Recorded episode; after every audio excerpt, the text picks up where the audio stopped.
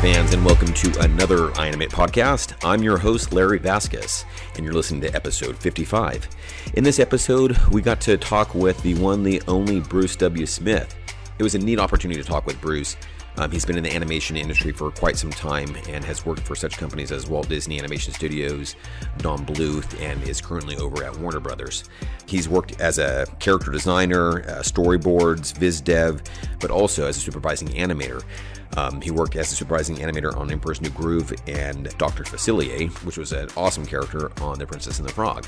Um, got to help with the character design on that, and so it was just a really neat opportunity to talk with him, um, to get to know his background, how he got into the animation industry, and where he's looking at going. So I'm sure you're definitely going to enjoy this podcast.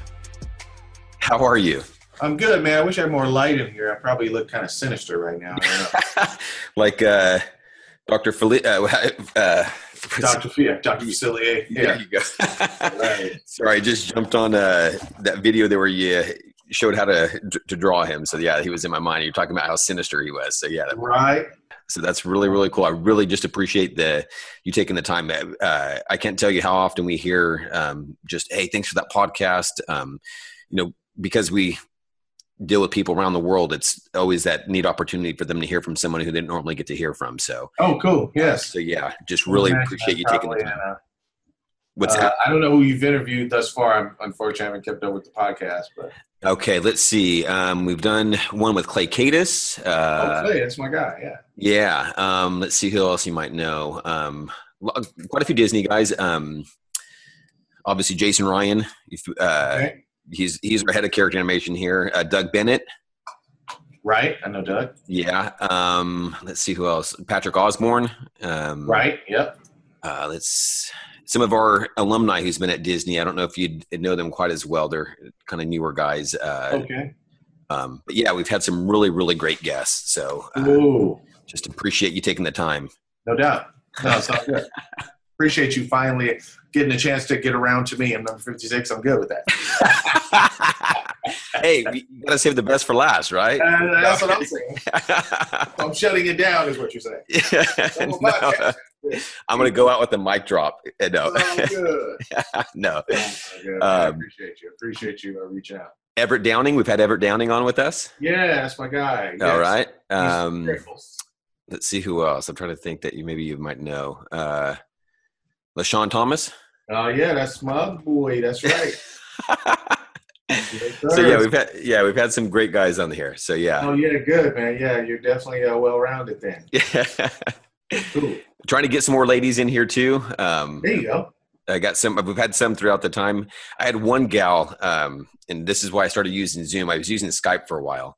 Yeah. And uh, it was a gal from Pixar, and um, the fir- I think it was about the 48th podcast, first and the only time right after I finished recording it, I look for the file and it says zero kilobytes. Wow. Ooh. It was, I was mortified. Devastating. Oh, it was one of those things. And she was so, hey, don't worry about this and that. But I, I just felt absolutely horrible. So yeah. Yeah, man. Oh so where are you at right now, if you don't mind me asking? Uh, we're Warner Brothers. Oh, cool. Okay. And uh, what are you doing there? Uh, developing developing a, a project here, but while we're stewing and develop, if you know anything about development, sometimes it can be uh, uh, really great when you got momentum, and then all of a sudden, when you don't have much momentum, it can develop itself into a very interesting purgatory. you know, waiting for stuff. You're like, come on, man. So in this case, I'm kind of right in the middle where developing a cool project um, hasn't been announced yet, uh, but we're having some uh, some writing issues. Now you have some background in writing. It looked like as well that I was uh, on your yeah, IMDb. Yeah, yeah. Well, when I was when I had my uh, TV show, I would jump in and uh, really help the guys. Kind of like uh, I do, sort of what would you say, bigger picture stuff. Okay. The real sort of intricate writing to the writers, but you know, in terms of you know tossing ideas around, blue sky and stuff. Cool. Uh, big beats. That's sort of my kind of ex- extent to writing. Okay. And then some of the stuff on my IMDb is not necessarily completely true. Like, for example, I've never worked on uh, Silverhawks or Thundercats or uh, dude. I'm sorry to disappoint you. I can't. I can't even tell you how many times people come to my office and say, "You're Bruce Smith." I'm like, "Yeah." And I'm thinking, oh yeah, you worked on. Oh, they're thinking, you know, Proud Family, Bebe's Kids. You worked on Thundercats, my favorite. I'm like, oh man, no, that guy. Oh, that's hilarious. That's I. I share a, I share an office, a big office with my brother here, and uh, I just was going through that. And we, I said that very thing. I said, "Hey, he worked on Silverhawks." Uh, Silverhawks. I didn't know what the hell Silver, Silverhawks is. I was like in the '80s, and I was uh, I was a young cat working on some filmation stuff. Uh, working at Don Bluth at the time, I think. Also, I was like, you know, uh, just getting my feet wet. So writing right. at that point wasn't necessarily my forte. okay. Yes. So wow, good thing we got that worked out now. Yeah, because then I scrolled down. I'm like, Thundercats two. This is my guy. No, Right. Yeah. Let's, let's talk Thundercats for a second, Bruce. Oh, let's. Okay. because it'll be a second. right. Yeah. I mean, let me create some stories to kind of go into because I have no Thundercat experience. I like the title sequence. Title sequence is cool, but oh I, yeah. wasn't thing. We'll jump into this because uh, I don't like taking up more time than uh, is needed because I know you guys have uh, busy schedules and life and family and things like that. So I really just again I appreciate you taking the time. Um, Oh, I've yeah. seen you around uh, on Twitter and stuff like that, so it's really a cool opportunity to get you in on this. Perfect. I try to speak my mind on Twitter whenever I get a chance. Whenever something arouses my uh, general animation soul. You know? Well, first off, I always like hearing how people kind of get into the industry. As I mentioned uh, kind of beforehand, um, I was looking at your IMDb. Obviously, like you said, not everything's uh, completely accurate, but you've got obviously an, a huge, extensive, um, and diverse uh, skill set there, whether it be from viz dev to um, you know co-directing to supervising animator, um, and on, a lot of different projects here. So it's always neat for me to kind of see the beginnings there. So how did you get into the industry? Um, what made you kind of think, hey, this is something I'd like to do? Things like that. Wow. Well, I, you know, I guess I, I've been drawing since I was like maybe uh, five years old or something like that. Okay. and uh, and when I was a kid, my mom used to leave uh, little notepads by the telephone. So in other words, like she'd be off at work, and you know we would have to take you know notes back in the day when there wasn't such a thing as answering services and stuff like that. Uh-huh. Take notes who called this, and that, and the other, right? And I, when she would get home, she would notice that the drawing pads were pretty much all, or the pad notepads were pretty much all drawn up with my drawings, my bad doodles. Um, and she would sort of, you know, discipline me for drawing crazy stuff. But what I would do is like that was my first sort of flipping thing. Mhm. So I would just like draw dots and dots on all the pages and watch them move around the page. You know what I mean? It's like flip them and magically these, you know, these sort of balls and stuff are just kind of bouncing and moving around. And that was the first time I sort of kind of discovered animation. Um, then there was another unfortunate incident where uh, where there was this TV show called Winky Dink, right? You know, you're probably way too young to know what Winky Dink is, but what it was was sort of the first kind of like television show that allowed you as the viewer to interact with Winky Dink. So in other words, like, you know, here's Winky Dink TV show drawn in a very sort of uh, Ward, Jay Ward type of style, very simplistic. And you know, Winky Dink is running away from the villain, let's just say in the episode, but now he's come across a a cliff, and the only way he can get from one cliff to the other is if you, as the viewer, draws a bridge on your TV, you know, to get him from one place to the other. You draw the bridge, and he, you know, runs across the bridge, and now, way gets away from the villain, right? Uh, so, yeah, hey, man, I'm watching TV. I'm like, you know, seven years old or whatever. And I'm like, oh, Dink needs a bridge.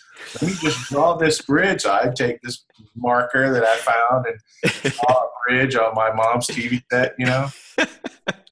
And uh, I remember uh, she came home one day and and and but the problem was like I said, you couldn't get it off. Well, what it was was you needed the Winky Dink drawing kit, you know, to, uh, to actually do this task. Uh, and that would be like some simple acetate, I guess, that you would place on your television, you know, and Uh-huh. you acetate and he goes across the bridge and so be it. Yeah, well, listen, man, I'm from South Central Los Angeles. Ain't nobody buy me no Winky Dink drawing kit. You know what I'm saying? So, uh, so I drew on the TV, and that thing didn't come off. And so I just remember, uh, you know, what did come off is my pants. the belt. That's I right. getting my ass whooped that day. So, um, so yeah. So from that point, my mom said, like, I need to find him an outlet for this sort of you know cartooning you know uh, thing that's this cartooning Jones that he has. So um, my elementary school teacher found a school um, in Hollywood that was sort of in the summer they would actually give free animation courses oddly enough. That's killer. And uh, yeah, so that was you know I was like seven or eight year olds taking summer animation courses, and that was sort of the first time I actually saw and experienced real animation for the first time. That's awesome.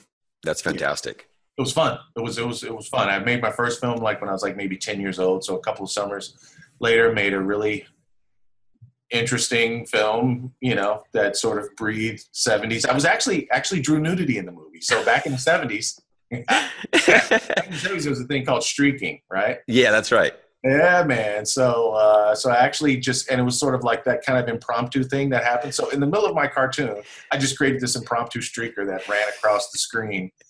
And you're how you're how old? Oh man, I was like maybe nine years old, you know.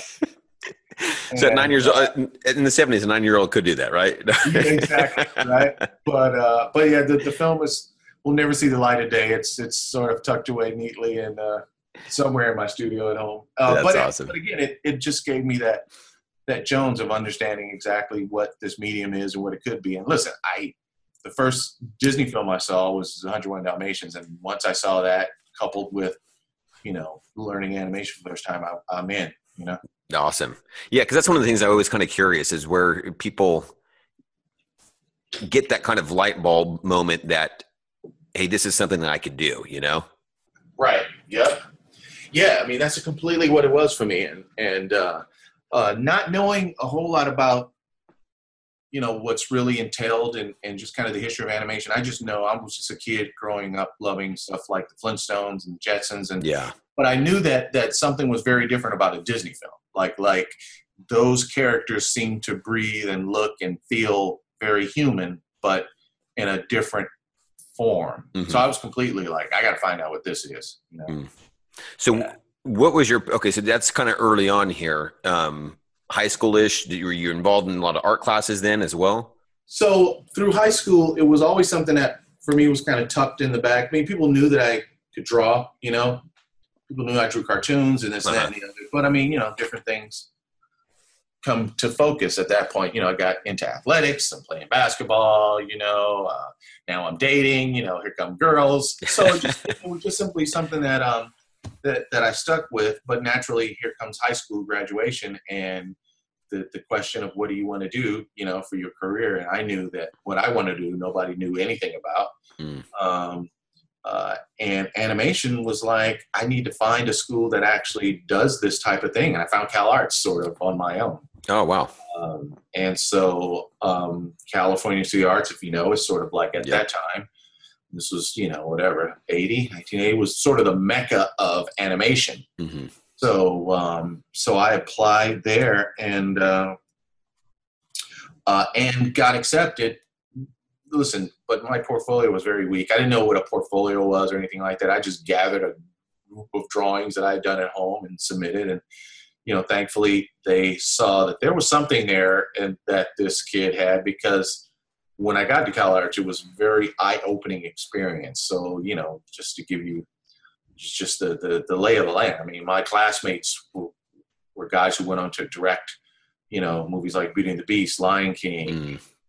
uh, uh, Lilo and Stitch. Um, like they were sort of the game changers in our business when you Mm. think about it. I mean, Yeah. like, I think a lot of the artists, guys like Rob Minkoff, Chris Sanders, wow. Chris Bailey, Kelly Asbury, um, Kevin Lima. All these guys are my classmates. Wow. You That's know, amazing. Uh, Kirk Wise, Gary Trousdale. You know, these were guys that we I sort of sat across and was learning the medium Mm. along with them. But Yeah. some of these came in already well prepared.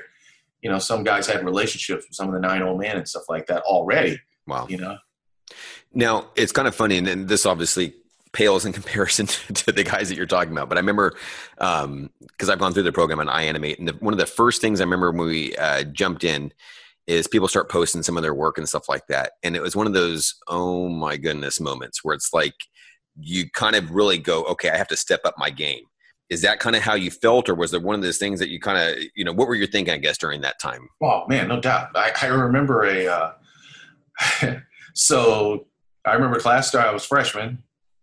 School started in september. By november by by our thanksgiving break i my um, life drawing teacher pulled me aside and and my life drawing teacher was a guy who worked on like you know the uh, dancing mushroom sequence of Fantasia. Like all of our teachers had links to all uh, to mainly to Walt, uh-huh. and all also to a lot of the old school films that we saw and adored as kids. So he was a real deal. This guy Elmer Plummer, and he pulled me aside. And he said, "You know, my my life drawings were rather weak."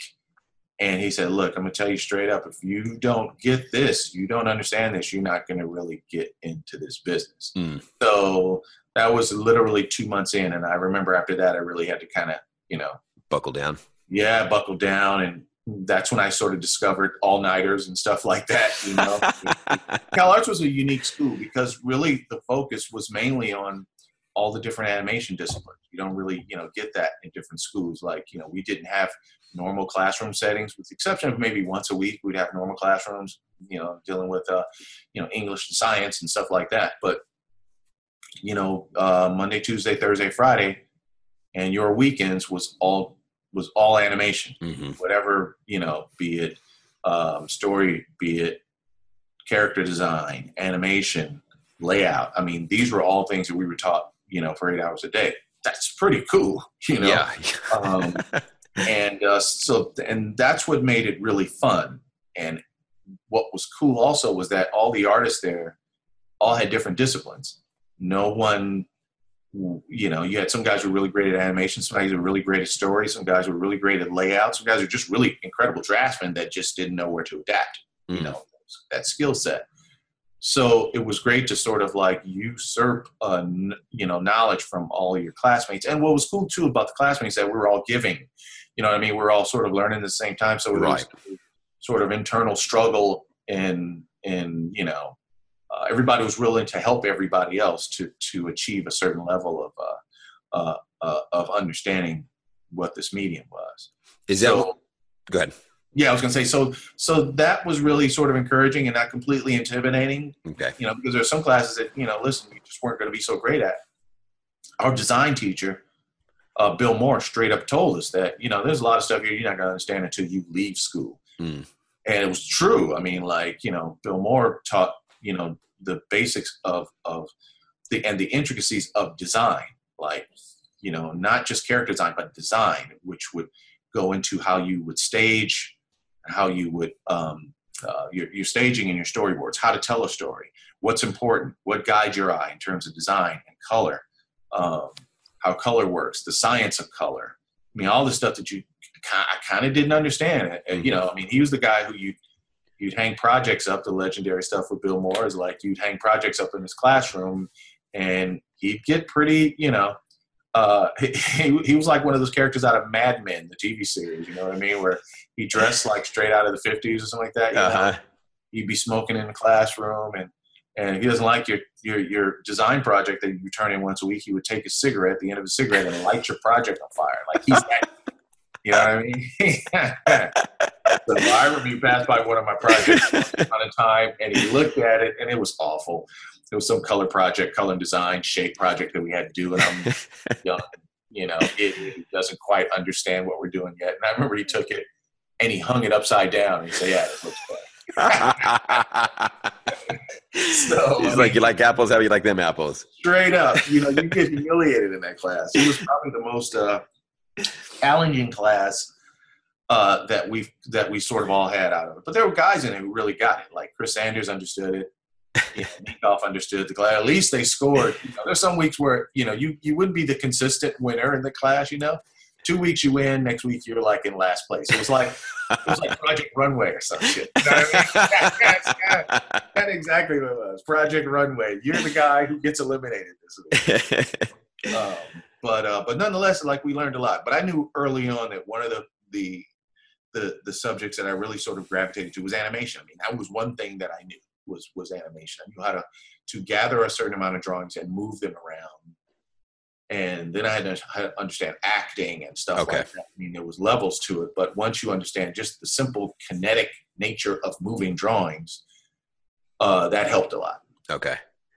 Yeah. What um what motivated you during that time to kind of keep going? Because obviously it sounded like it was pretty tough. You know, uh, is it just uh, that that drive that hey, this is I'm not doing anything else in my life. This uh, not I mean this is my goal. This is what I'm doing here, and and that keeping you pushed forward. Was it um like you mentioned a little bit earlier that the, the people you were surrounded with, uh, just a strong work ethic. You know, what was it that kind of kept you going? I think it was exactly that. I think um, there was no, for me, there was no plan B. Like, like this, I'm here at the school for a reason. Like, I'm here. I got accepted here. I got something here. It's Mhm. up to me at this point to really, you know, uh, keep the spark moving. And you know, to be honest, I think each with each project, you would learn a little something that would give you a sense of like, okay, phew, you know, I do understand what this is. You know what I mean? um, yeah, I think it was really that, and, and and to be honest, it's like I couldn't think of anything better better that I would be doing. It's like, you know, um, man, I- like I said, I come from LA, uh, South Central LA. I remember the the idea of doing cartoons was alien to the people that you know that I grew up around. I mean, Mm. literally, my mom thought that just like Archie Bunker, Fred Flintstone reported to a set every month. you know, and he waited for the cameras to roll, and that's kind of how what people perceived animation as being. Uh-huh. So, uh, uh, and and I, I, for me, it was just like this is. I love doing this stuff, and uh, I was a geek and a fan first, you know, and so getting a chance to sort of like, listen, this may sound corny, but like going into the studio and breathing in the wood desk was something that was like it was just germane and in what I was like wanting to achieve. You know? uh-huh. Uh-huh. hearing the pencil sharpeners and hearing the paper flip and just taking a breath and looking around the studio and seeing everybody flipping papers and drawings and stuff. And it was like, this is really cool, you know? Yeah. Um, so it, it- that was just part of the fabric, I realized, of who and what I was going to be in this business. Gotcha. Yeah. Now, now your mom uh, supportive in this, obviously, because you were there. But what was she thinking during this time? I think in the beginning, my mom probably didn't know what the you know she didn't know if this was going to turn out anything. She just Okay. knew she knew the term starving artist. You know what I mean? Like that. she, you know, it's like this boy don't starve. This boy gonna starve. um, that's what she knew. So I had to to really kind of help maybe disprove this theory, so to Mhm. speak. Um, uh, yeah, I had nothing else to sort of like you know um, outside of just like showing her bits and pieces of what I was doing, which she still probably didn't understand until she saw my film after the freshman year. Okay. She saw that okay, well then there is something here. There's some other people here that are doing that just as crazy as he is. So I guess there's something to this thing. So uh, so yeah, so it, it, it, it that was kind of the saving grace, I think. Yeah. Cool. And then when she sees your name on the big screen, that's my boy's name. Right. What's that boy? I swear that boy, I didn't know he was gonna turn into nothing. Man, he gave me something. So yes, I can hear her voice in my head pretty much daily, right? Yeah. um, so, out of uh, Cal Arts, uh, how quickly did you get your first gig? How, how did that kind of Okay, transition? So, so the interesting thing about Cal Arts is that it's a four-year school, but the way the trickle-down effect works was that, you know, with Cal Arts at that time accepted like maybe 32, 33 students a year, right? So freshman year, you've got about 33 students. Sophomore year, you've got about 30 students. Uh, junior year, you've got about 12 students. Senior year, there's probably like maybe three or four students. wow. Like, why are there so few people as the as you continue to push forward at Cal Arts? Because most people get picked out of the school to uh, to to get a job. It's almost like um, if this were you know sports, this were the NBA. Like guys would go early, you know, into Get the draft drafted. Yep. to, to get a job. And and what Disney would do is that they would have like this sort of apprentice program. So Disney was responsible for that too. It's like in essence, Cal Arts is sort of like a Disney farm club. You know what I mean? It's like they Mhm. would find the best people and and and give them summer internships. You know, kind of like uh, give them taste of what studio is and what it's like It's like that. That's normally reserved for like you know the best four or five you know students. Um, and then after that, you've got the other students around town, uh, the other studios around town that are just simply, you know, hiring, you know, fresh blood, you know, for summer gigs and stuff like that also, right? Right. So after my second year, um, my film got picked for the producer show. The producer show is when producers come to the studio and actually view the work and, you know, pull you aside and say, hey, sir, I think you would, you know, we'd like to offer you a, uh, you know, an apprenticeship at the studio, blah, blah, blah. It's a big deal, right? Yeah. plucked for the producer show. Now, we had a thing called hot splices back in the day, right? Where hot splice actually you were working on film, and you we'd actually have uh, a, s- a splice gun and and glue. Exactly what I said. It's like hot splice. So you got to learn how to hot splice and edit your film together because, like you know, normally when you send your shots out, it's not any consecutive order. You have to just send your shots out, and they get done, and the films come back, it get processed, and you have to edit it together, Mhm. right? Yeah. So me, you know, being I guess not the best editor, I'm hot splicing my film together. And uh, so what happens is they would do a test run, and if your hot splice is broke, then you you know you do your best to splice it back together. But if your hot splice is broke in the middle of a show, then that means that affects all the other shows that may be behind the other films that may be behind your film or in front of your film or whatever, right? hmm So if your films break in the trial run, they're not going to show your film. So what happens? My film breaks in the trial run. So I'm like, shit. And so at this time, um, they gave me my film back, and on the bulletin board was an advertisement for a studio that's just starting up that's looking for animators, Studio Carter Mendez. So I'm like, all right, well, let me splice my film back together, you know, and hustle it down to this new studio. So while the producer show's playing and everybody's at this, you know, producer show, I took my film along with maybe a handful of other guys whose film probably didn't make the cut or whatever, uh, down to this new studio and got hired as a, what I'm thinking as a summer gig, hmm you know, as an animator, which is rare also because like when you're coming out of school, you're going to be sweeping floors. You're going to be doing in betweens. You're going to be doing those small things as an Uh-huh. artist, sort of get you indoctrinated in this business. But I got picked up as an animator, which was like, whoa, this is great. Yeah. Studio, animator, summer gig. I'm making three hundred fifty dollars a week. This is fantastic. Right? So I'm like, cool. And I'll just go back to school for my third year, and I'll be all good. But uh, you know, I get to actually make some money this summer instead of working at you know uh, AM PM or whatever during the summer, right?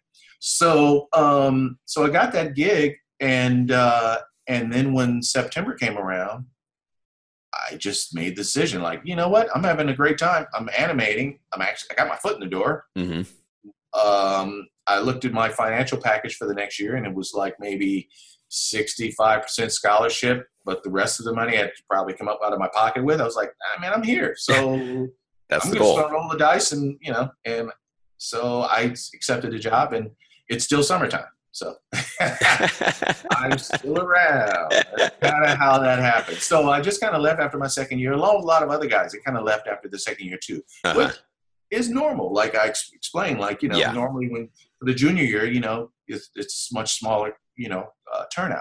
Yeah, yeah.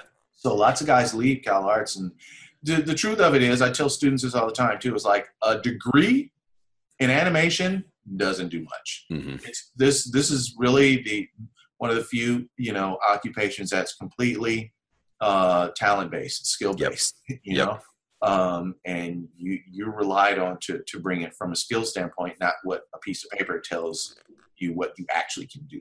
Right, right. Yeah. Absolutely.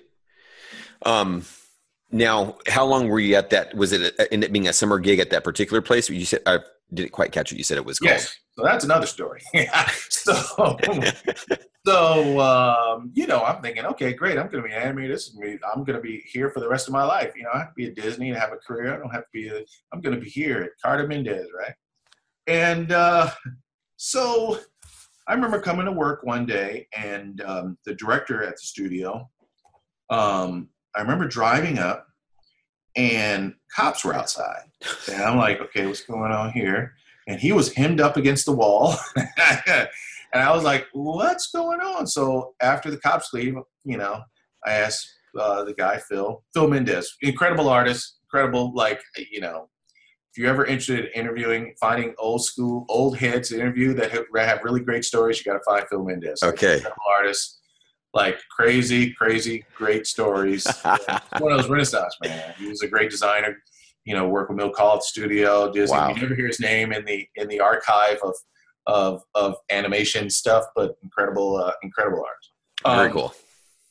and uh, he was telling me that something funky is going on with the owner Tom Carter. He doesn't know exactly what it is, but because I'm running the the artistic side of the studio, they thought that I knew what was going on. I don't know. We'll find out. Blah blah blah. Right. But in the meantime, you know, we have a great time with Phil, and you know, some really great guys. Work I'm working with Trousdale, Chris Bailey, Chris Wall, uh, Kelly Asbury. A lot of us young guys coming into the studio, like really enjoying all this. So then about I'd say about like maybe four months after that. So I was at the studio uh, almost a year. Four months after that, I remember driving to the studio, and uh, and all of a sudden I, I drive up and there's cops there again, and the gates were locked. So I'm from LA again. You know, I got some some you know I have this street instinct that just kind of kicks in right away. So I just jump back into my car and drive off.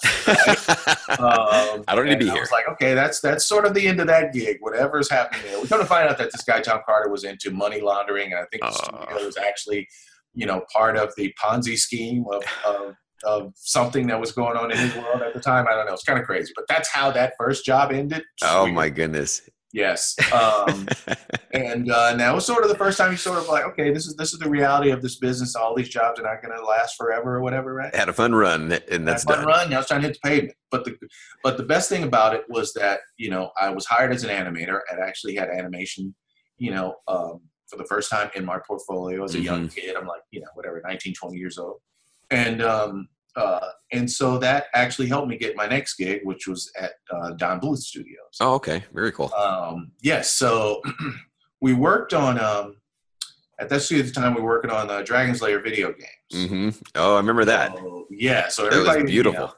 You've seen the latest uh, Stranger Things 2. You see that, you know, episode one it was with the guys playing the Dragon's Lair game. Oh, I remember that in the arcades. Yeah. Oh man, yes. So, uh, so yeah, so we were we were brought on uh, uh, to uh, and and listen. At the time, you got to figure that the only game in town was Disney doing full animation, full Mhm. you know, beautiful, gorgeous, luscious animation that we were taught. Disney was the only game in town. Yeah. You had some offshoots.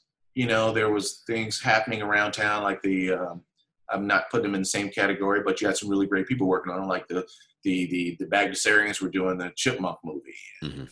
There was a Care Bears movie, you know, um, and but nothing really was at the level of what Don Bluth was doing. He was just coming off of um, Secret and NIMH, Yeah. and uh, and One of my everybody faves. remembers how you know great you know visually that film was, and uh, and so to get a chance to sort of like work with Don and his crew, the tutelage of like John Pomeroy, who was a great animator at the time, um, was really I mean that was fantastic. I mean to to uh, to to get a chance to see his approach to animation and Don's approach, and and the thing was we were working on like fully full blown testosterone driven animation.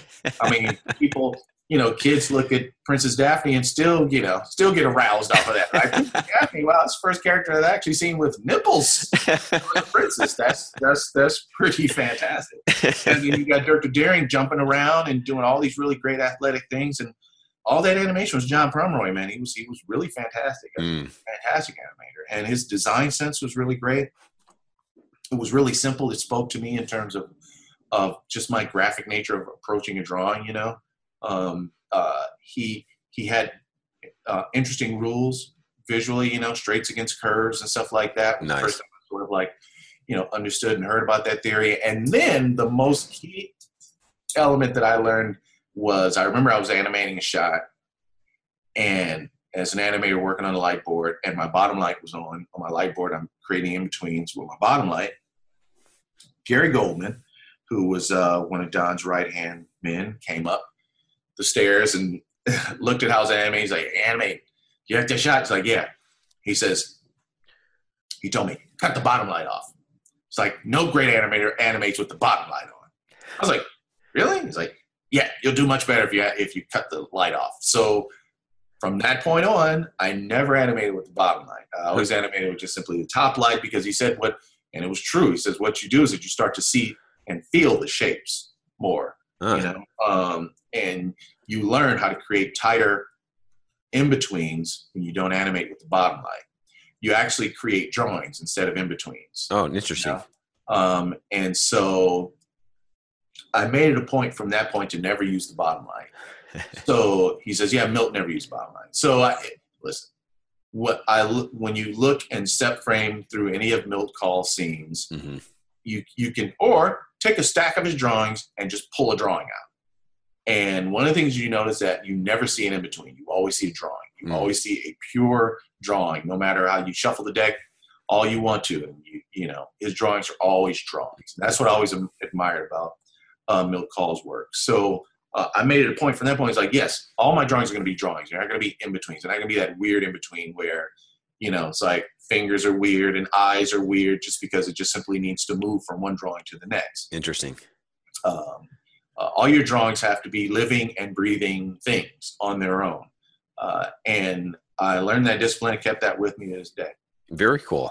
Yeah. So, uh, so yeah, the Don Bluth thing was, was, was really great from an artistic standpoint, just because, you know, a lot of us guys were young 21 year olds and yeah, we all want to jump and run and leap and do all that really cool animation, you know, and, and sort of, you know, save the world and beat up the villain and all of that cool stuff. yeah. I remember those shots. I used to envy uh, this animator Dan Kuenster used to get all these shots where in the end of the Space Ace game, for example, there's you know Ace battling Borf, you know, and really cool fight scenes. And I'm a big, you know, sort of fight scene guy. You know, I love any action oriented movie, and to get the fight scene, I've never had a chance to animate a fight scene in a movie before. You know, um, because our movies don't necessarily allow fight scenes. Let's just be real. It's like you know.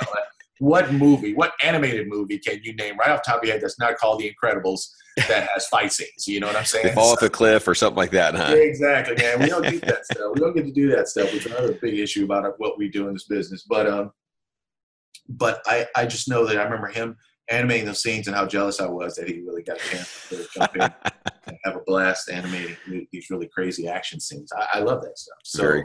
um, so yeah, so that was the uh, that was the next thing that I did. Yes. Mm-hmm. How long were you at Don Bluth?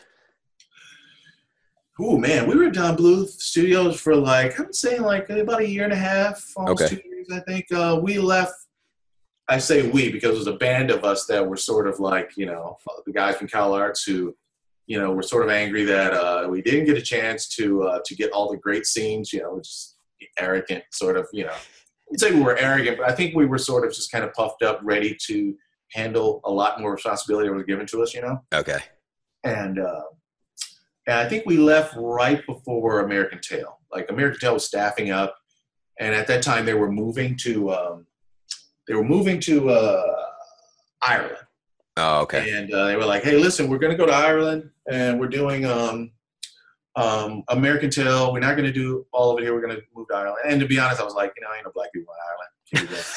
Can't do that. You know, That's- That's kind of how that You're gonna, not going to blend in too easily, huh? Dude, I don't really well. It's like that's not where I'm gonna be spending my time. So, so at that point, um, I jumped into uh, I jumped into Filmation's arms. ah, Yes, yeah. I laugh. I was just laughing with buddy of mine, Chris, about that today. How you know we were working on He-Man and She-Ra, chapters in my life that I would like to skip over. Um, uh, the nostalgia though. It's got some great nostalgia. Well, yeah, you know, I mean, I think what's funny now is you see those Geico commercials with He-Man, and you know, I haven't seen those yet. Oh, that's crazy. Yeah, it's just it's just interesting, kind of like he, Skeletor and He Man, and just it just uh, PSTD. I just like I freak out when I see that stuff. PTSD alert, right? Oh shit, there's He Man on the screen. I Get some clothes on. Yeah. Right, yeah. It's like it was like a drinking game with me. So yeah, we spent a lot of time at the bar. You know, uh, me, myself, Chris Wall, Will Finn. Uh, Did you learn how to animate fast there? what was that? You learn how to animate fast there? you know, we were in the cleanup. I was so like not, I was so not wanting to go to Ireland that I took a cleanup animation job. Okay, okay. It actually paid more. Really? I was paying at the time, which was strange. That was the other beef I had with was that he wasn't paying us rightfully as animators. You know, um, so so yeah, so we did that, and then at this point, you got to. This is sort of like mid '80s, and animation was kind of dead. Like Disney was almost closing its door at that point. You Mm. know, um, I'm sure people know that story about yeah, guys were working on Cauldron. They finished Rescues Down Under or whatever, Fox and the Hound. Ron Miller was running the place, and it was just a whole different, you know, they weren't hiring, and you had really great guys that were working on, you know, Muppet Babies, you know what I mean, and Care Bear movie, you know, um, and so, uh, so during that time it was like I was bouncing from you know, filmation. I was doing freelance, working uh, with a offshoot Disney group guys. I was working on all shoot Disney stuff. Started getting commercials. okay. Um, so that was really fun because I love you know watching commercials grow up and stuff like that. And growing up, and um, so getting a chance to really sort of, I guess, when you look at it, just kind of cultivating relationships around town. Because as an animator, you kind of need a lot of people to know you. You know, if you're going to stay employed in a lot of different places. Okay. Um, which eventually led uh, me into um, to this project that we're working on at, at um, how would you s- it, it was Disney, but it was again sort of an offshoot. Bob Rogers. We were making a uh, a film about the making of animation, and it was called Back to Neverland. Uh, Okay. It featured um, it was a- animation live action directed by Jerry Rees. Featured Robin Williams and Walter Cronkite, Mm. and that and Walter Cronkite, if you know, was an American journalist back in famous journalist back in Yep. the sixties, seventies. I'm talking about you young studs now, um, when news wasn't fake news, and uh, and you know he was sort of the the kind of aficionado of news, Uh-huh. and he walked us through the process of animation. With Robin Williams as sort of like a you know his being his uh, com- comedy relief, I guess you know. Uh-huh. And so Robin Williams at that time, you know, um, a comedian who everyone knew at the time, um, you know, really manic style, you know, Yeah. wild style, Yep. and which is really refreshing for animation because he has this sort of improv sensibility that for us as animators, we love that sort of improv sensibility. And so, um, so I was hired by Jerry to be supervising animator on this project. And, Awesome. uh, yeah, it was great. I mean, it was it was a great project, really fun. We shot the live action and then eventually went through the animation. And and then, and if you were to comb through the uh, comb through the the history of of that project and actually pull it up on YouTube, you would actually see a very handsome young black man playing the animator in that movie. That would be myself. I actually had hair back in the day. And had my Bobby Brown flat top. Oh, there you go. So, uh, so yes, I actually got a chance to play an animator. What was cool about that was that Jerry Rees, you know, we were casting all the the people that were working on the project ended up playing roles in the project because we knew animation. We were the truth in that process. uh-huh. So when the studio was asking Jerry to cast for an animator, Jerry's like, I got animators who know how to flip scenes and know how to really make that stuff look and feel real. They don't have to You know, act I it. know guys Yeah. who know how to shoot the camera, the Oxberry, and make it feel real. Uh-huh. So, uh, so it was, it was, uh, it was. Uh, to this day, I thank Jerry for that because you know at that time I can't think of any people of color that was represented in animation at any, you know, uh, on any level. So, uh, so I, I, you know, listen, getting a chance to sort of play that, people think I actually animated all of that stuff that I actually flipped, but I didn't do that. Um, but I the anime. I animated a lot of the Captain Hook stuff in that, which was fun because Peter Pan was one of my favorite movies. Very cool. Growing up and getting a chance to, to animate uh, Captain Hook was was really, uh, yeah, man, that was great. I, I had a great time working on the film. Then that led me back into Disney to work on projects like Roger Rabbit, Mm. on Roger Rabbit shorts. Um, and uh, man, that first stint at Disney was probably like maybe three years. Okay. Yeah, yeah, yeah. Now, was that Return to Neverland? Was that live action mix?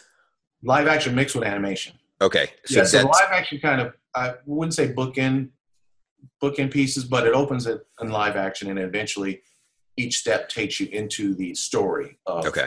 you know Robin Williams ending up as one of the lost boys in Peter Pan, and into the clutches of Captain Hook, and having to escape with the help of you know the lost uh, boys and Wendy and Tinkerbell. You know what I mean? It was just Uh-huh. it's really fun piece.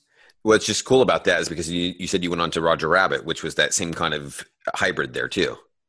Yeah, you know, uh, Roger Rabbit was fun because that was at the time where now the industry is starting to feel a certain rebirth. Mm. And Roger Rabbit was being produced at the same time Little Mermaid was being produced. Oh, okay. So, um, so when both of those films came out, I think Roger Rabbit came out before Mermaid. That's when the Renaissance started. Um, uh, Roger Rabbit obviously was a box office hit and sort of was was also a, a technological hit Right. animation and and gave birth to not just Roger Rabbit but also um, uh, to all these old cartoon characters that you know were in the film also Bugs Yeah. Bunny, uh, you know Donald Duck and Daffy Duck playing together in a movie that was a big deal. You know what I mean? Um, and we come to find out that um, uh, that those characters were contractually like were contractually signed to the film. So in other words, it's like you know you had all these different studios that were vying to get their their films into the uh, sorry about that to get their films into the um, get their characters into the film. So when you look at at um, at the movie again, you'll notice that for instance, MGM characters you have Droopy. You know Mhm. he's an MGM character, Yeah. but the characters that don't show up, you know, are Tom and Jerry. You know, you know, like you can have Droopy, but you can't have Tom and Jerry. You know what I mean? It's Too like much money? have- yeah, you can have Betty Boop in this movie from from the Fleischer Studios. Mhm. You can have Betty Boop in this movie, but you can't have Popeye. Mm. you know, so there was a lot of uh, there was a lot of really odd negotiating going on around town to make sure that these that these um, that these characters are in this film. That's why you'll never see a Roger Rabbit two Uh, is because all the negotiations that have to go on to, for studios to put their characters in this movie. That's why you didn't see Woody Woodpecker in the movie. You know what I mean? reminds me a little bit of uh, Wreck It Ralph when you see all these video game characters too from different yes, right. studios. Those characters are they are they are paid players in that movie. Yeah. So uh, uh, so yeah, you got to get the rights to these characters. So um, and you know who knows who's holding the rights to these guys nowadays? You know what I mean? It's like um, you know. Warner Brothers now owns the, the rights to, to all those Hanna Barbera characters. You know what I Uh, mean? okay. So I mean, the, the rights are sort of spread out. I mean, we all know the argument of Oswald and you know of where he is and who actually owns the rights to Oswald. Disney had to buy the rights back to Oswald, I believe. Oh, okay. So stuff like that. But that was, but again, fun film to work on. Um, amazing crew working on that film, um, and like I said, it sort of led to the rebirth uh, of animation. So you know, for for for Disney, the the, the Little Mermaid, which they didn't know was going to be hit or not, you know, um, uh, allowed Beauty and the Beast. You know what I mean? Yeah. Uh, which allowed Aladdin. So at that point, we, you know, we're, we're really uh, shooting on all cylinders here. What was something that you learned during that time that you kind of took with you on that career, or uh, to, with you on your career? I think maybe mainly for me um, at that point, artistically, um, there was a certain sophisticated sophistication to animation Okay. um, that that again was sort of being um, put forward. There was a certain sophistication in storytelling and what the directors were after. When you think of, um, you know, we're now moving into uh, musicals and stuff like that with um, uh, with Mermaid and Beauty and the Beast, and and for me it was this is the time where I harken back to where it's like, okay, this is a great time to be in the industry, obviously, hmm you know, but but where is the African American voice in this business right now, right? Um, you know, it's like I, I I love working on those films, but I felt like at this point when you're designing characters, you're creating characters, work on these films, it's good to be sort of inclusive, thinking inclusive, thinking you know a bit more wider in terms of the characters that you're using to tell your stories with. And I don't think that anyone was really thinking that way, you know. Gotcha. Um, Okay.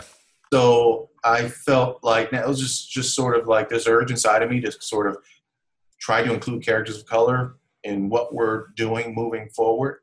Um, now, mind you, you know, it's like we're at a time where, where history wasn't necessarily kind to African Americans specifically in terms of animation. Um, and so it was tough for artists to try to create characters of color to, to help drive the narrative of their stories. I get that.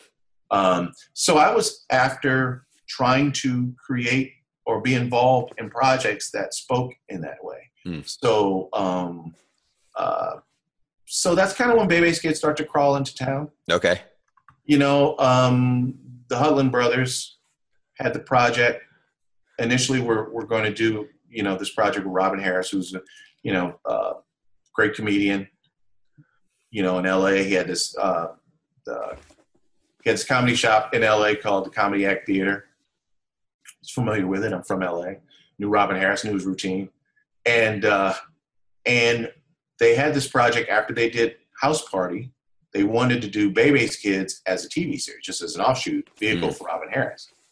Um, but then Robin Harris passed suddenly, and the Hudlin brothers were left with still wanting to do it, trying to find a way to do it. And they, Reggie, being a big animation fan, thought as animation as being an outlet for that. Hmm. So, uh, so at the time we were at Hyperion, we were doing a project called Rover Dangerfield. You were at Guys- where? I had Hyperion Pictures, so we were doing a project called Rover Dangerfield. Okay. Yeah. I remember uh, who did I interview that did that worked on that one? Oh, um, was it Tim Ingersoll? Did you work with Tim May Ingersoll? have, I may have the name sounds familiar. He was at Cal Arts as well beforehand, but he ended up going to DreamWorks. Um, so you may not have, uh, but yeah, I thought he, he mentioned something like that. Yeah. Uh, and so uh, so we were doing this great project. It was a Rodney Dangerfield project, which Yeah. was again, I was sort of on the hunt for projects that I thought didn't necessarily breathe in a children's lane, you know. Uh-huh. Um, and uh, and so I was brought on as a sequence director um, for uh, uh, for Rover Dangerfield, and sort of got my feet wet in terms of directing, just the just the general bones of of being involved in driving sequences and stuff like that from a directing standpoint. So um, so when the guys brought the project to the studio, they were like, "Hey, we've been hunting around town for all these, you know, just to try to to pitch this project to get made." But realize we step in the studio, there's no one of color here who understands a who Robin Harris is, you know, and understands the humor of what it is. And so we land here, we meet. I knew Robin Harris, I knew the routine. It was just sort of a natural marriage. You know? Um, because you got to understand, man. It's like in our business, animation, even still, probably represents maybe you know three to five percent African American. So you chop up that three to five percent of actual people who actually can have who actually have the skill set of doing something like. Uh-huh. Right. Yeah. So you you now coming across a very small number of people that actually sort of can give you uh, the black experience, so to speak. you know? so um, uh, so thankfully, you know, we met, we hit it off, it was great, and I just started in on it pretty much immediately. Just started designing characters, and initially we were again looking at the scope as sort of a television show. hmm That's how they were pitching. it. Television show, Bebe's Kids, Robin Harris, who's sort of like, if I were to uh, explain it to our audience, sort of like uh, he was he was Bernie Mac before Bernie Mac. Best way to, to describe Robin Harris. Both from Chicago and and uh, both have a certain patois, you know, in terms of their delivery. It's very rhythmic.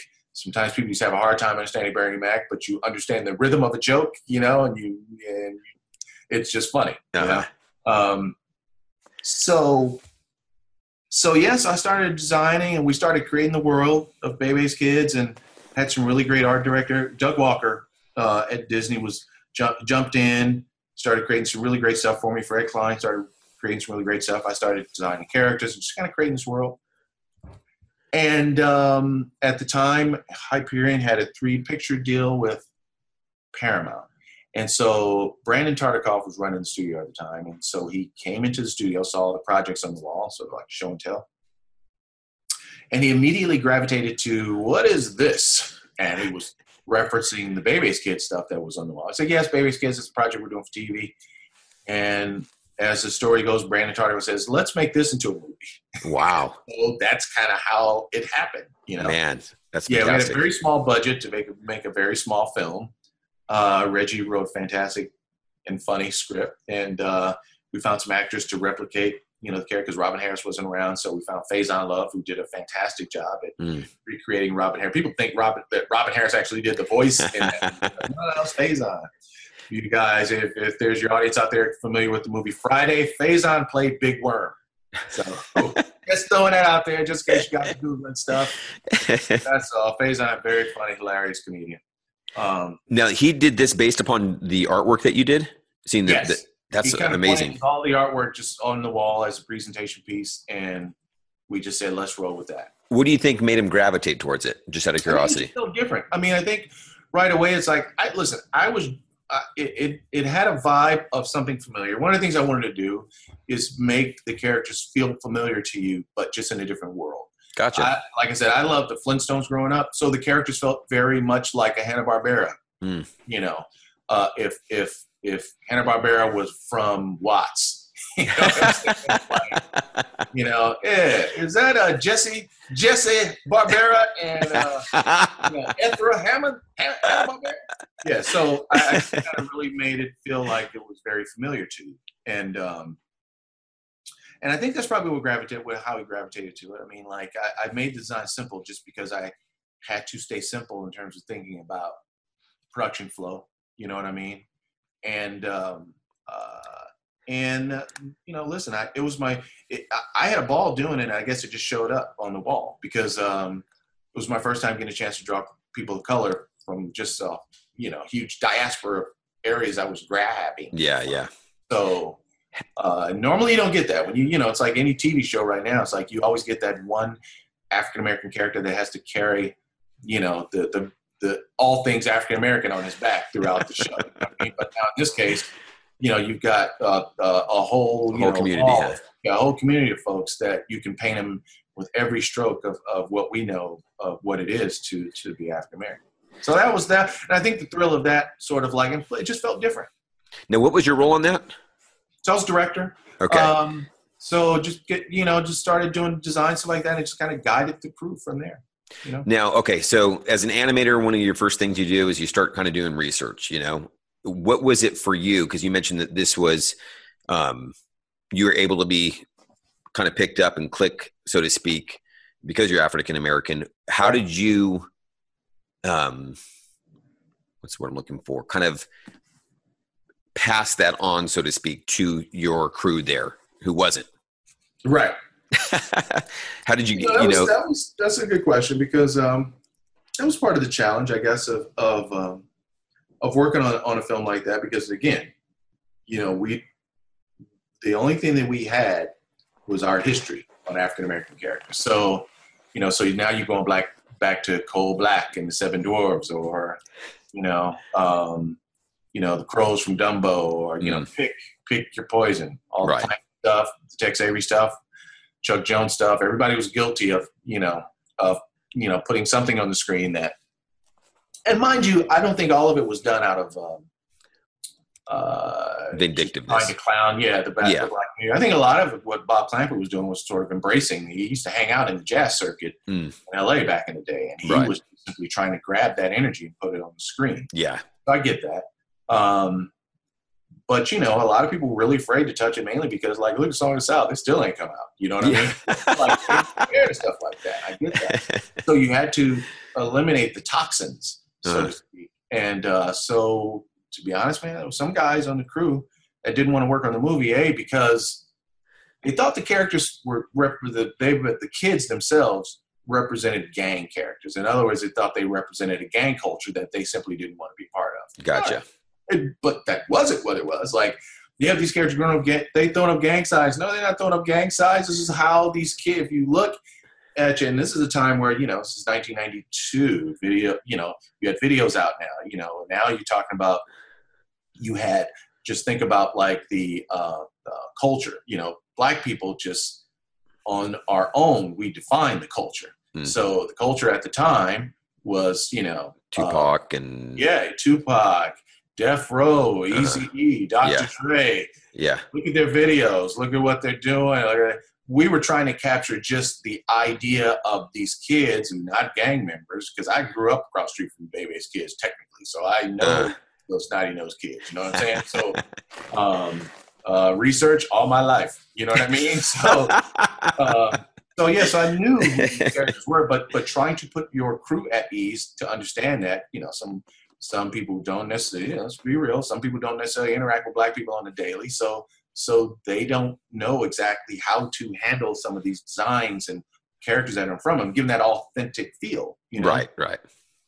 um, I remember one dude, I'm not gonna name his name, but uh, uh, he we were doing tests, you know, animation tests, just general calisthenics, you know what I mean? It's like run cycles, walk cycles, blah blah blah, right?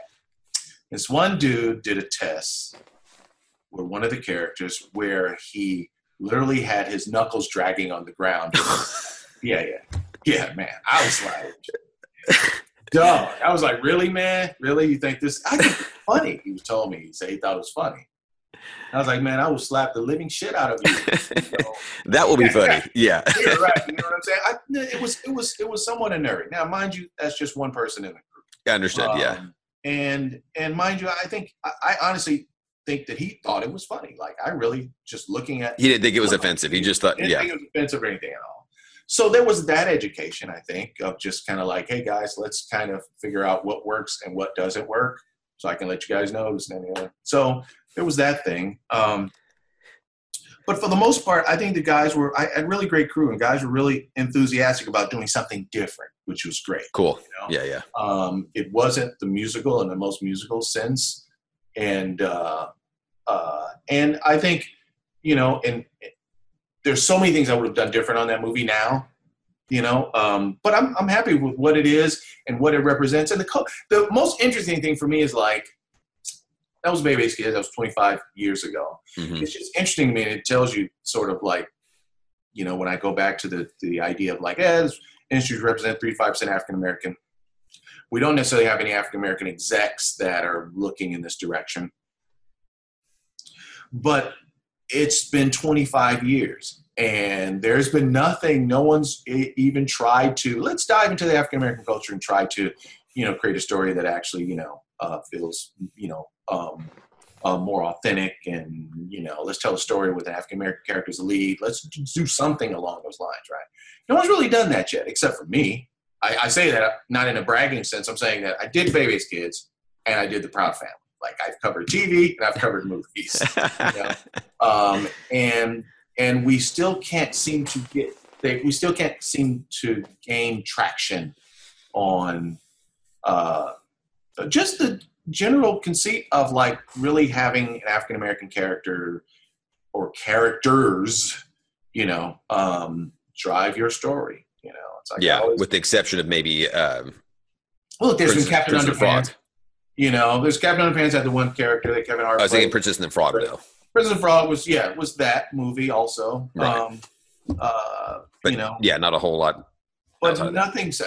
Well, I always joke about Princess and the Frog, sort of like we have Princess and the Frog, which is African American.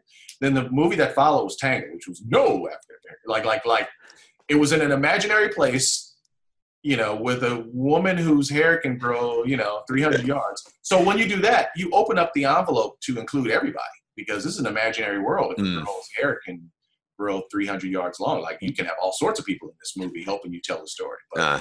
one single one. Then you follow that up with with Frozen, and it's like you know this is a story where a girl can actually you know ice over this entire place. so it's a fantasy. Doesn't matter what it can happen anywhere. Uh. You can have anybody here helping you tell the story, but you know it's like it's it's it's devoid of, of, of inclusion. I would say. Gotcha. Um, and I would just, you know, it's it's always been my hope to like just simply be inclusive like every project that I try to work on that I actually have to head, whatever that is, to lead, all my projects have always been about inclusion. Like, uh, you know, even if it, there are African Americans that are leading the story, I always make sure that there are other characters of color that can carry the narrative too from a television standpoint. We did that with Bebe's Kids. Oh, I'm sorry, we did that with Proud Family.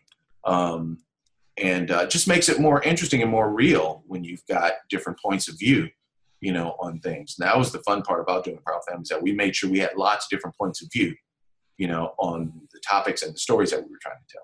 Gotcha. That's very cool. Very neat. So now, um, that was out before, kind of on your own before back going back to Disney and working yeah. on something like Princess and Frog and stuff. Mm-hmm. How did you get back there? So let's see. So through Bebe's Kids, blah blah blah. Uh, worked on Space Jam, another black film. Yeah. Michael Jordan. I joke. I said Michael Jordan and Daffy Duck. Daffy Duck was black. black Duck.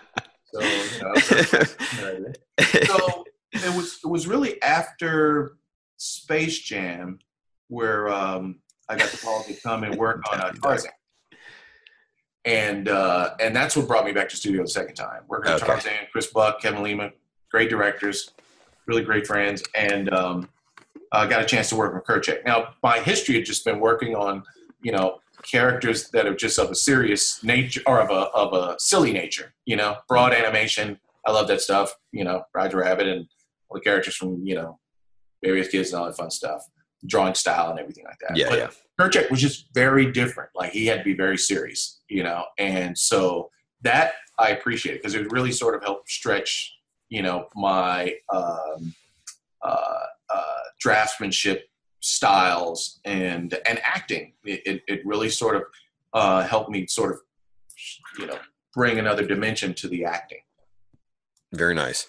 Um, any mentors there that kind of helped you with that aspect of? Absolutely, man. Glen Keane was incredible. Okay. Um, you know, Glen Keane's drawings were, were just like masterpieces. Like his storyboards were just like incredible pieces of work.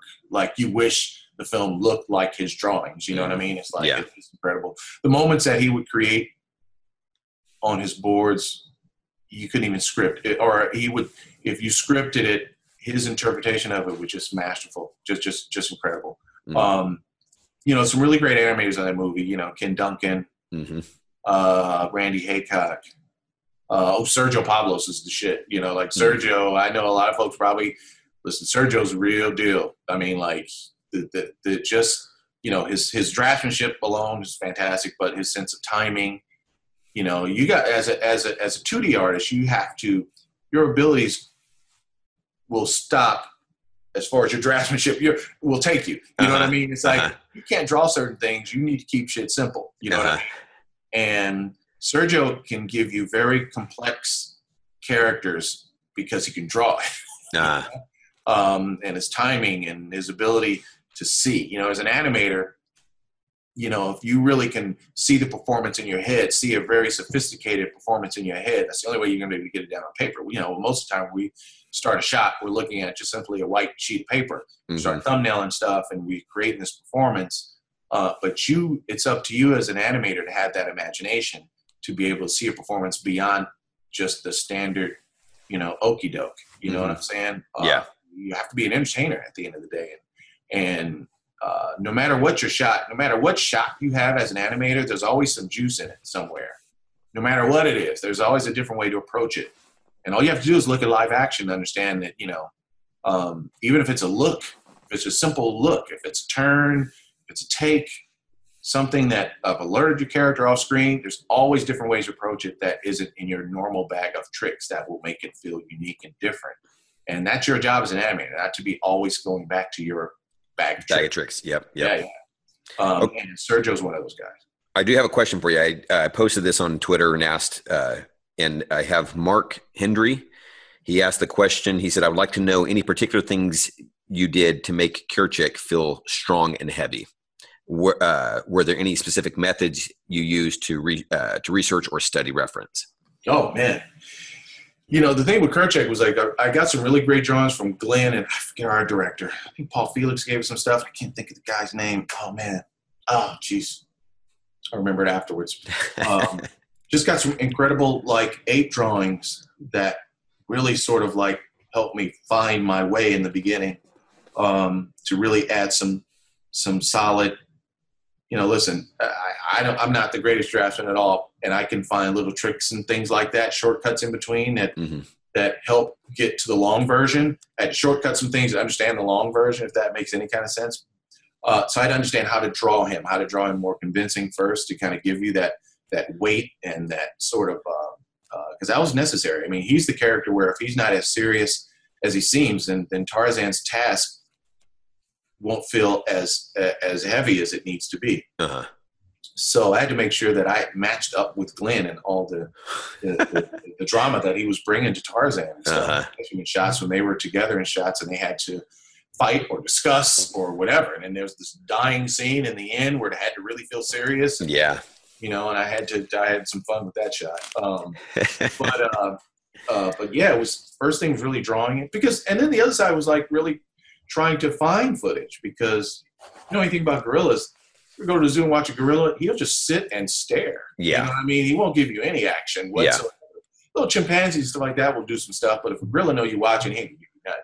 And um, and I remember just like watching this gorilla man, and he was just like looking off to the like he knew I was looking at him, but he was just like looking just past me. He's not gonna give me nothing. I'm shooting footage. I'm shooting footage. he just kind of gets up and walks to the other side, turns his back to me, you know. But he left like a pile of crap, you know, right there. I we got up from, I'm like, oh, okay. So He's like, here's your footage. Yeah, here's your footage right here. Take this. So, uh, so yeah, so I couldn't get much traction from that. So a lot of stuff I just simply had to kind of, you know, okay, let me look at this film and see this fake guy in a gorilla outfit and then try to, you know, um, uh, do what felt natural. Yeah. Sense. So I didn't have much to grasp onto and uh, just kind of roll with just general gorilla movement and stuff like that for the most part and just kind of use my imagination after that. Yeah. No YouTube at that time, huh?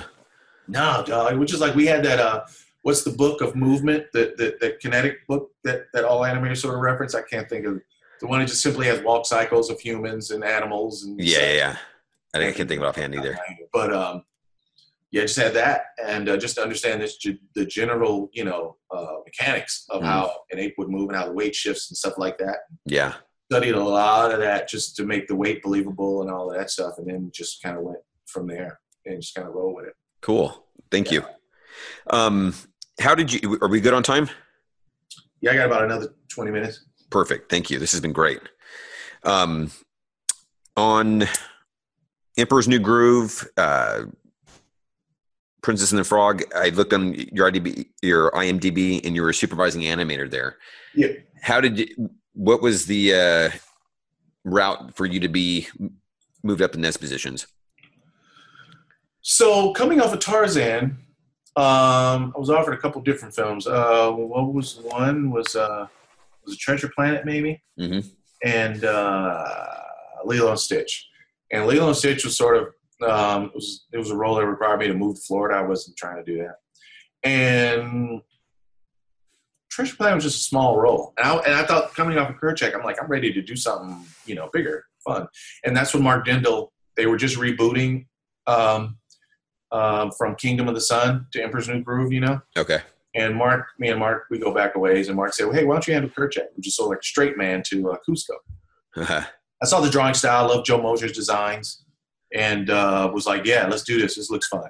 So, uh, so I got to soup a crew of about eight or nine people. It's a big crew, mainly because we're trying to get it done really quick, you know. Uh, okay. Um, and uh, and that was fun because the character had, you know, there was certain seriousness to him, but that, the graphic nature of the design led to an easy way to draw but I wanted that sophisticated animation again. Sort of being a huge fan of Milt Kahl and trying to grasp, you know, uh, the sort of you know wearing the wristband of what would Milt do, you know, so, so like that thing, and uh, uh, had a fun time. I mean, I, I, really had a fun time working on that film. It was so funny and very different from all the other films that were being made there at the time. It was it was uh, very Chuck Jonesy, you know. Okay, yeah, yeah. very non Disney feeling movie. Yeah, know? definitely different look. Yeah, and feel.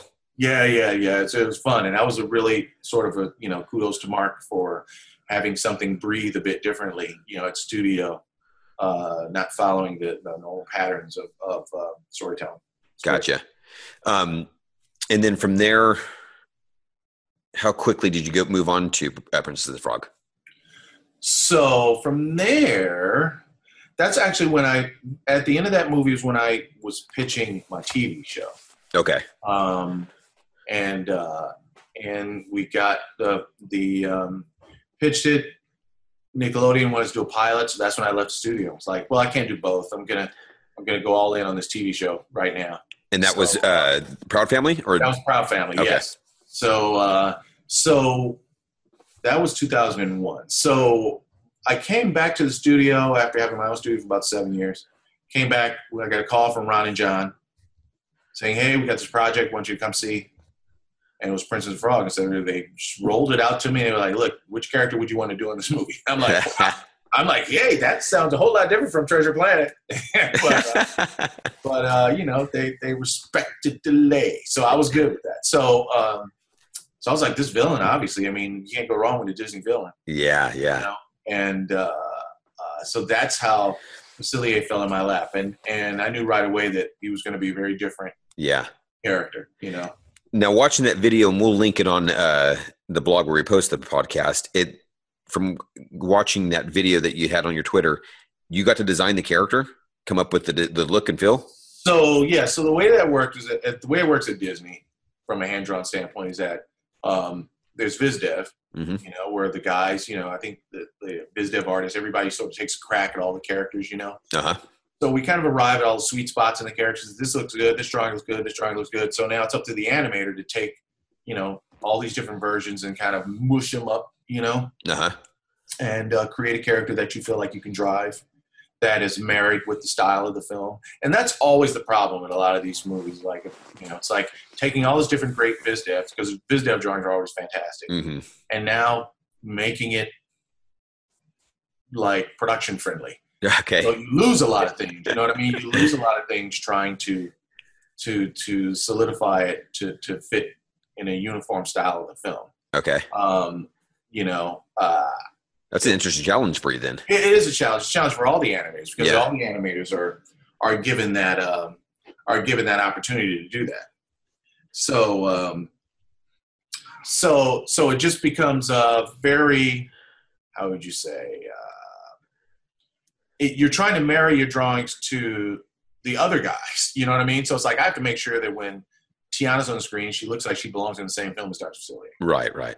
Yeah. So uh, so when um, I, you know, to be honest, totally honest, for me, that's one of the drawbacks for Princess and Frog is that some of the characters feel like they don't necessarily belong in the same film. Okay. Um, and that's one of the, the things I liked about like working on Emperor's New Groove, for example, because you have one designer.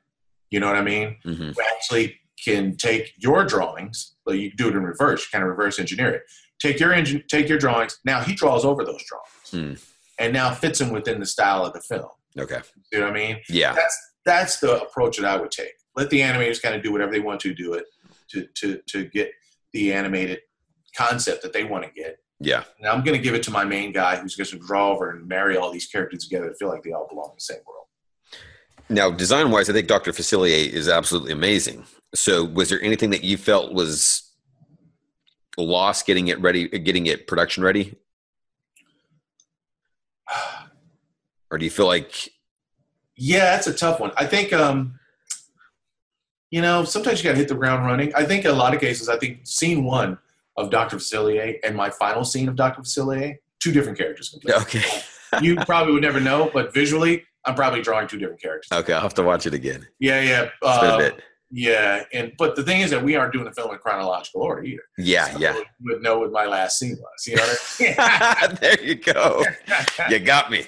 but uh, you know, but but I think, um, and that happens with all the animators. I'm not unique in that sense. I think all the animators would say, you know, there was a drawing arc in in their character because they knew the character. You're getting better and better. Yeah. Getting better and better. You start to know the character, starting to know how to draw them, what things to do to draw, what attitudes that you get away with, stuff like that. Yeah. So, uh, so I, I think it's what every it's what every film.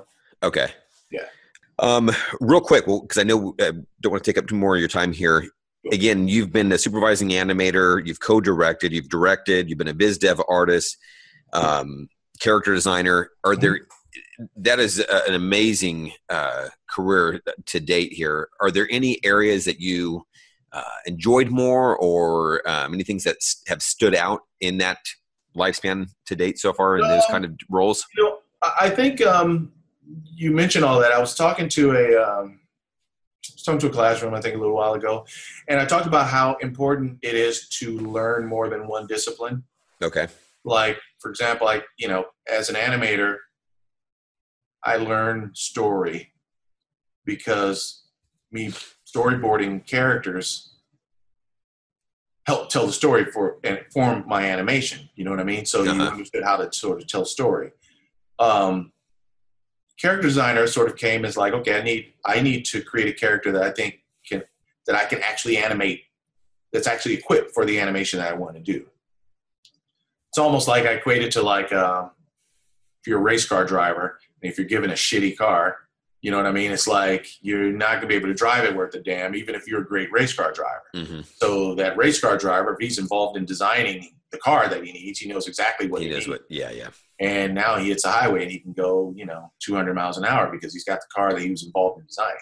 So in that case, it's the same thing. It's like I think Milt Kahl's a great designer and people responded to those designs from an animation standpoint because he made it ready for you as an animator. Mm. There's no excuse for you to mess up this scene because these drawings are fa- are fantastic. Uh-huh. You know what I'm saying? Yeah. And because he understands all the design cues and everything that's necessary to to to act with this character. hmm Um, so I learned that as a necessity.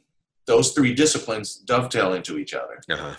So I think you know it it really kind of helps elongate my career in a sense. Oh, absolutely. Yeah. Because, um, uh, uh, because people know me for these things. They know me as as a designer. They know me as an animator. They know me as a story artist and a director. All those things kind of dovetail into directing because Mhm. you know you, you have to understand how to tell a story. Storyboard artist, you know how to tell a story. Disney picks all their directors from the storyboard, from the you know from the story crew, not necessarily from the animator crew or anything like that. Right now, Right. they go straight from story into directing. So, um, uh, so all that, all that helps, you know, in terms of uh, having, you know, um, uh, skill sets, various skill sets Gotcha. uh, all can be rewarding to be honest you know um, i love even if i'm directing i love getting involved in all those all those areas Mm. you know i don't like to just simply dictate as a director you know it's like i like to like let me explain this as a drawing you know let me board this out for you so you can see what i'm doing Cool. let me design this character so you can see what you know how we need to how big we need to make his hands so they can be more you know ready to act with and stuff like that or Very cool. design his face, let me design the eyes so we can understand how the character needs to communicate. Um, yeah, all that stuff is just simply it's necessary. Um, uh, and also, like I say, artists, you know, artists speak artists. You know what I mean? It's like guys communicate that way. You know, I mean, I learned just working with a lot of Korean artists. We didn't speak the same language, but if I can put a piece of paper down and draw it for you, they understand it. You know what I'm saying? Yeah. so, uh, so it's the, it's the, it's the best way to be bilingual is you know pencil to the paper, um, and uh, uh, so that's been helpful I think also, and uh, uh, and also man, listen, I, I think um, I tend not to to. I, I love making a film where everyone's involved, and yeah, again, it's like everyone has a piece of this. You know, everyone owns this, and hmm all ideas are really good ideas. You know, um, uh, when we when I was at uh, DTS, we were doing these shorts, and we had a term that one of the artists, uh, one of the writers coined. You know, when you blue sky an idea, but we're not going to blue sky idea. We're going to blue sky this idea because I just be coming out of left field with some of the craziest shit ever. You know what I mean? You can't be scared to like throw the most ignorant stuff up against the wall uh-huh. because you don't know who's going to latch onto it and say, "Hey, you know, Run with it from there. Just said is really crazy, but if we did this with this and that, and now it's you know now it's back in a place we actually can do something with. That's awesome. So, uh, uh, so yeah, so that was a that was a term that you know, made me say, "Okay, thanks for that." But I mean, it's true. I think I think the greatest ideas come out of a place where you just aren't afraid to just like you know throw you know the, the, the most bizarre stuff up against the wall and see what what matters and Yeah.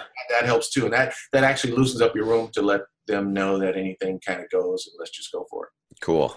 yeah All right. Last question here. Um, kind of dovetailing on that. Is there anything that you feel like, hey, I'd still like to do in the future, or do you feel like, hey, I've kind of, I'm, enjoying the ride now. Yeah, I've Mhm. kind of had a chance to do a variety of things. I'm enjoying what I'm doing now. I'm enjoying, you know, whatever else may come up. But or do you have certain other goals that you still like? I'd still like to be able to do the X. man i have so much stuff i want to do like especially now that um that animation is so i mean animation's sort of at, at the king of entertainment right now you know Yeah. what i mean like yeah.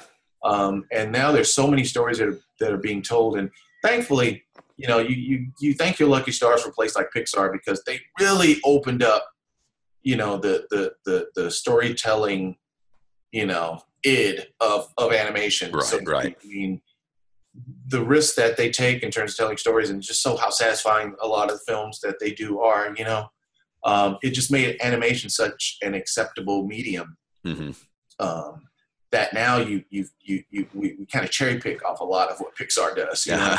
That's okay uh, because they recognize it, and I'm sure that that you know uh, that they start to elevate their game even more so. I mean, Yeah, literally, sure. I'm telling you, dude. When I saw The Incredibles, man, I was like, that was like a, a game changer for me. It was like I Uh-huh. fucking cried. I fucking cried because I didn't work on it for one thing, Um, and um, and, and just the other, just because I knew this was a film I've been waiting on for such a long time. Uh-huh. And, and not only it's just like it just, you know, and again, it's just like they had Frozone in there. It just just resonated with me. It's like, oh, good. It's like here's a guy who's just as super as Mr. Incredible. Uh-huh. You know, we don't make a big deal about it. He's just there. That's you know just, I mean? yeah, Like, they're yeah, perfect. It's like, yeah, come we just can't make more movies like that. Like, like you see, it can work. Like, Yeah. it can work in theory.